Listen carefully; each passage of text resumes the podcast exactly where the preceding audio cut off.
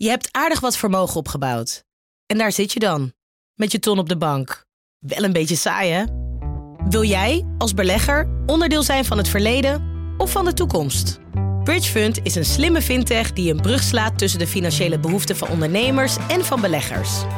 Dus wie belegt bij Bridgefund krijgt niet alleen een mooie vaste rente, maar brengt ook ondernemers in beweging. Echt waar! Met die ton kan je zoveel betere dingen doen. Bridgefund. Make money smile. Vanaf de redactie van NRC het verhaal van vandaag. Mijn naam is Misha Melita.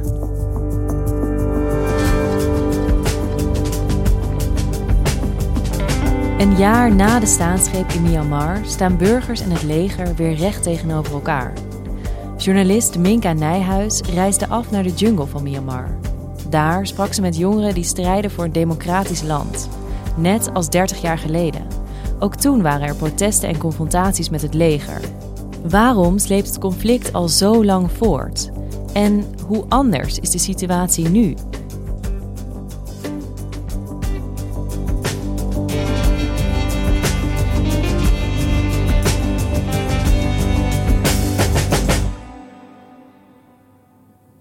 Vorige week was ik in de jungle van Myanmar in het oosten van het land. Ik belandde bij een, een klein ziekenhuisje waar een team van deels jonge artsen werkt. Eh, dat zijn jonge mensen die de afgelopen maanden gevlucht zijn uit de steden nadat ze geprotesteerd hebben tegen de staatsgreep. En die daar werken in de jungle. En ja, zoals het vaak het geval is, als dan de avond valt en in dit soort gebieden wordt de hemel dan echt een waaier van sterren omdat het zo ontzettend donker is ook en geen stadslichten zijn. En dan, dan komen vaak de echte verhalen en de gevoelens. En dan vertellen ze je wat ze de afgelopen maanden hebben meegemaakt.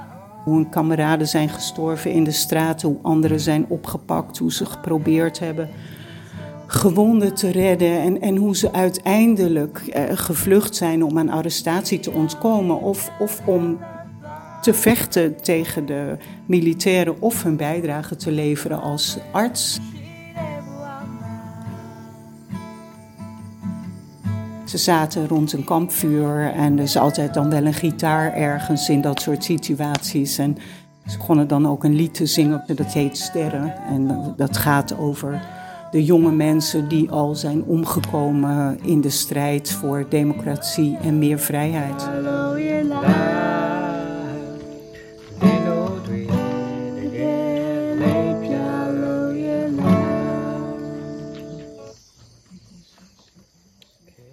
Jij belt in vanuit Bangkok, maar vorige week was je nog in Myanmar. Een jaar geleden was die staatsgreep. Wat is er allemaal gebeurd in het afgelopen jaar? De, de junta, en dat is dus het militaire regime, heeft op 1 februari de macht gegrepen en zit nu dus weer aan alle knoppen. We beginnen in eh, Myanmar. Het leger daar heeft een staatsgreep gepleegd.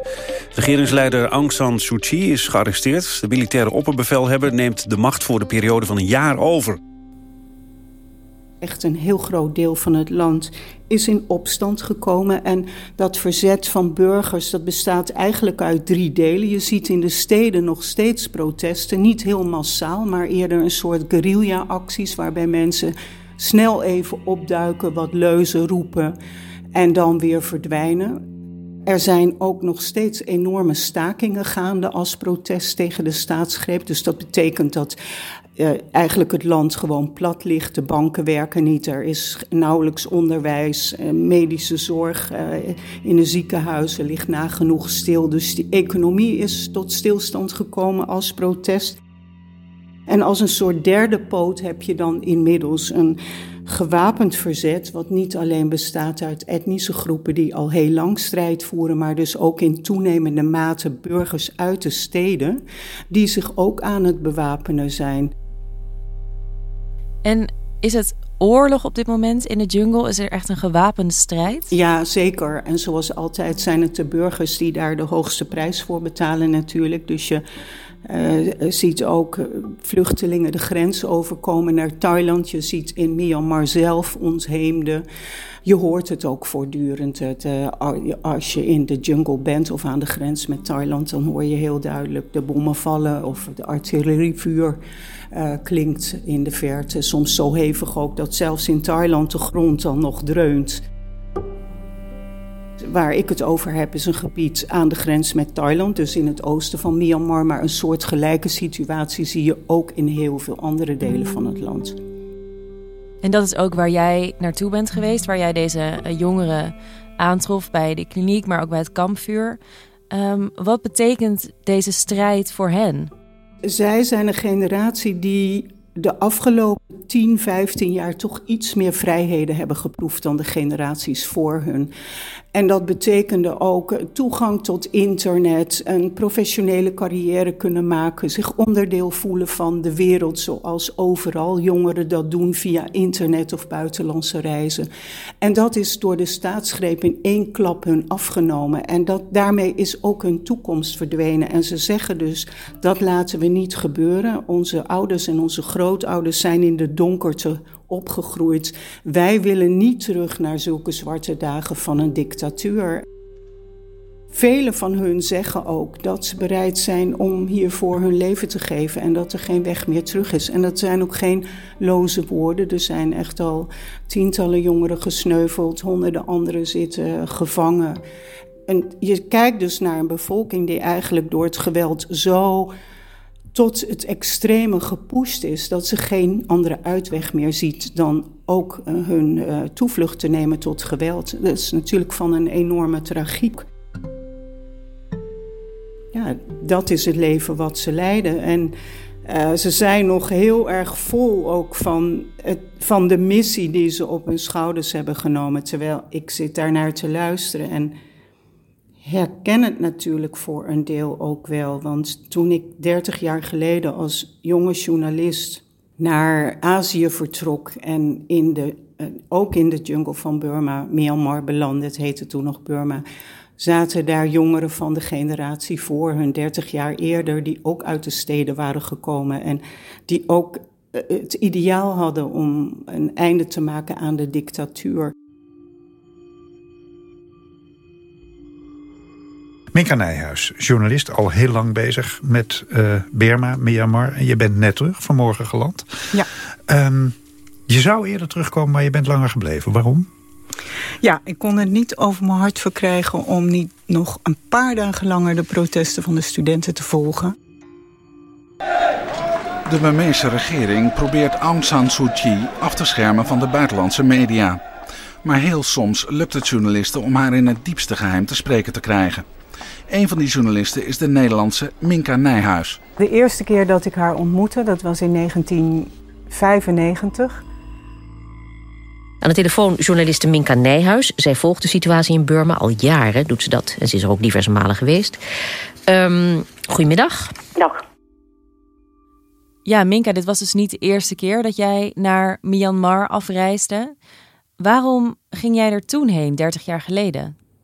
Ja, Myanmar is wel mijn eh, grote journalistieke liefde, denk ik. En ik was een beginnend journalist en ik deed al wel verslag van gebieden in Azië. En ik zocht naar verhalen met toegevoegde waarde. En toen zei een malaria-deskundige tegen mij: Nou, dan moet je naar Myanmar, want daar is al decennia een oorlog aan de gang waar niemand over schrijft. En dat heb ik in mijn oren geknoopt en toen heb ik mijn rugzakje gepakt en via allerlei contacten ben ik toen in de jungle beland en werd toen meteen gegrepen door dat verhaal. Want als we nog heel even daar zijn, uh, eh, 30 jaar geleden, wat was toen de politieke situatie?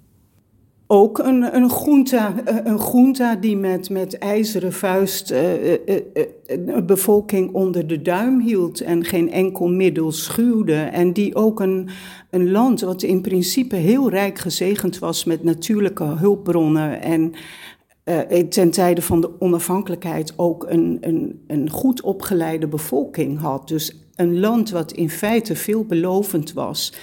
Eh, was, was door een dictatuur echt aan de rand van de afgrond gedreven. Dat was wel de situatie die ik aantrof.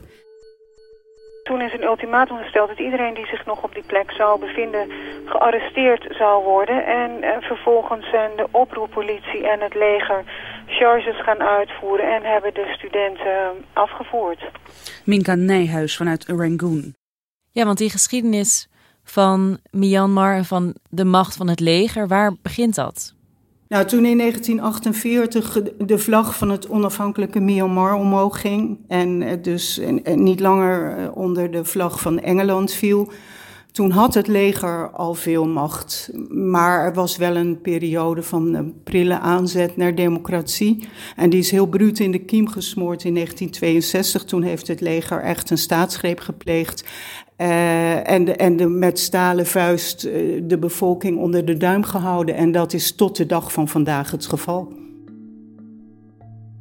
Er is een periode geweest waarin er wat meer vrijheden werden toegestaan, waarin er ook uh, verkiezingen zijn geweest. Maar het was van meet af aan een politieke constellatie waarbij het leger de machtigste ministeries in handen mocht houden. En dat was ook grondwettelijk vastgelegd. Dus zodra de, de democratische krachten in het land meer invloed kregen en machtiger werden, uh, zegde het, het leger dat traject een halt toe. Het, het zijn de militairen geweest die van meet af aan hebben bepaald hoe ver die hervormingen konden en mochten gaan.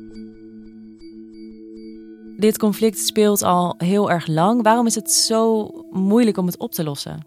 Dat heeft met een aantal dingen te maken, maar in de eerste plaats ook met het feit dat heel duidelijk is, ook nu weer, dat de militairen niet van plan zijn de macht uit handen te geven en dat het democratisch proces altijd door hun eigenlijk geregisseerd is en de grenzen door de militairen daar zijn bepaald. Maar het heeft ook mee te maken dat Myanmar etnisch en religieus gezien een van de meest diverse landen ter wereld is. En eh, die groepen hebben allemaal hun eigen geschiedenissen en ook hun eigen agenda's en vinden het ontzettend moeilijk om, om gezamenlijk een vuist te maken. En het leger is al heel lang aan de macht. Wat staat er voor hen op het spel?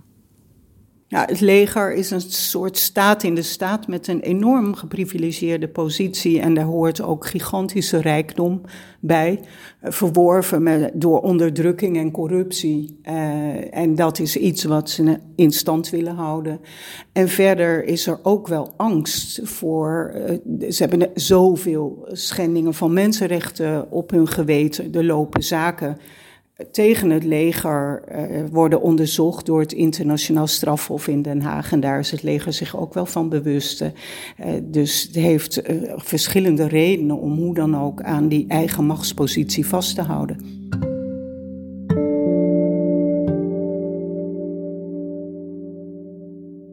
En Minka, jij was er vorige week, jij was er 30 jaar geleden. Myanmar laat jou niet meer los. Heb jij niet het gevoel nu dat de geschiedenis zich herhaalt? Ja, Back to the Future. Een beetje wel. Ah, ik zie overeenkomsten met het begin dat ik daar kwam. Maar tegelijkertijd zie ik ook wel hele unieke elementen die er nu zijn. Er is tussen die verschillende groepen die nu verzet bieden tegen de militairen... is meer saamhorigheid dan ik het in het verleden ooit heb meegemaakt.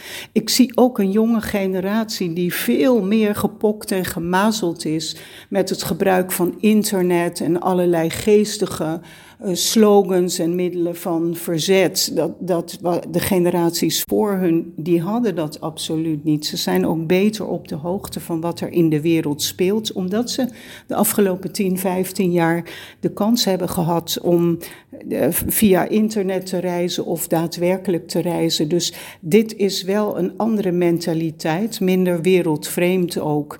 Dus dat zijn wel hele duidelijke verschillen. En het valt mij echt op dat ik niet eerder mensen zo massaal, met zoveel overtuiging heb horen zeggen dat ze deze keer een kans maken. En wat bijvoorbeeld ook een heel duidelijk signaal was, een heel indrukwekkend signaal was, 10 december hadden ze een, een dag van stilte afgekondigd, een stiltestaking. Het was dood en doodstil. Zelfs op de meest drukke kruispunten in de steden was geen kip te bekennen. Dus dat was echt een landelijk protest. tegen de junta in bijna alle hoeken en gaten van het land. Dus dit wordt ongelooflijk breed gedragen. Waar baseren ze dat op, dat gevoel dat ze nu daadwerkelijk een kans maken? Omdat ze met zo ontzettend velen zijn, omdat ze het al een jaar lang volhouden, omdat ze zien dat het leger problemen heeft. Het leger moet op zoveel fronten nu vechten. Het is niet voor niets hè, dat ook in de, uh, in de offensieven die het leger nu uitvoert, meer luchtsteun wordt ingezet dan ooit tevoren. Want eh, er zijn gewoon niet voldoende grondtroepen. Er zijn ook meer deserteurs dan voorheen. Dus dat is ook een indicatie. Er zijn allerlei signalen dat de, het moreel binnen het leger uh, laag is. En dat soort signalen vangen mensen wel op. Dat, dat, dat geeft ze hoop. En verder is die hoop natuurlijk ook gemengd met heel veel verdriet. Hè. Een van de jongens aan het kampvuur die zei bijvoorbeeld tegen mij, eh, toen vertelde over de doden die hij had gezien in de straten van uh, Yangon, doodgeschoten door het leger. En anderen die vrienden hebben die vermist zijn of die gevangen zitten. Hij zei tegen mij, ja, overdag wil ik als arts mijn patiënten in een glimlach tonen, maar hier van binnen zit pijn. Dus eh, ja, ze zien een kans, ze voelen hoop, maar er is ook heel veel uh, pijn en verdriet over de prijs die ze daarvoor betalen. Ja, en dit zijn ook natuurlijk de verhalen die jij weer vertelt, waarom jij afreist naar Myanmar. Hoe is het voor jou om deze verhalen weer te horen, 30 jaar later?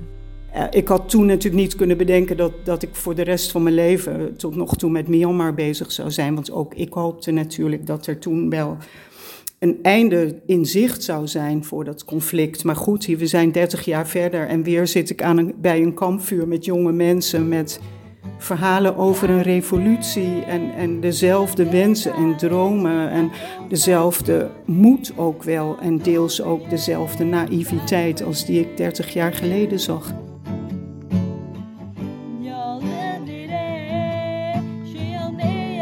Ja, natuurlijk vind ik het ook heel aangrijpend. En uh, zijn het deels ook mensen die ik al zo lang ken en die bij mijn leven zijn gaan horen de afgelopen 30 jaar. Dus in die zin is het voor mij ook wel een persoonlijk verhaal. Maar hoe, hoe um, moeilijk de omstandigheden ook zijn waarin mensen verkeren, ik vind het toch een goed gevoel om daarvan getuige te kunnen zijn. Dat is het werk wat ik toch het allerliefste doe. Dankjewel, Minka. Graag gedaan. Je luisterde naar vandaag, een podcast van NRC. Eén verhaal, elke dag. Deze aflevering werd gemaakt door Lis Doutsenberg en Stef Visjager. Dit was vandaag, morgen weer.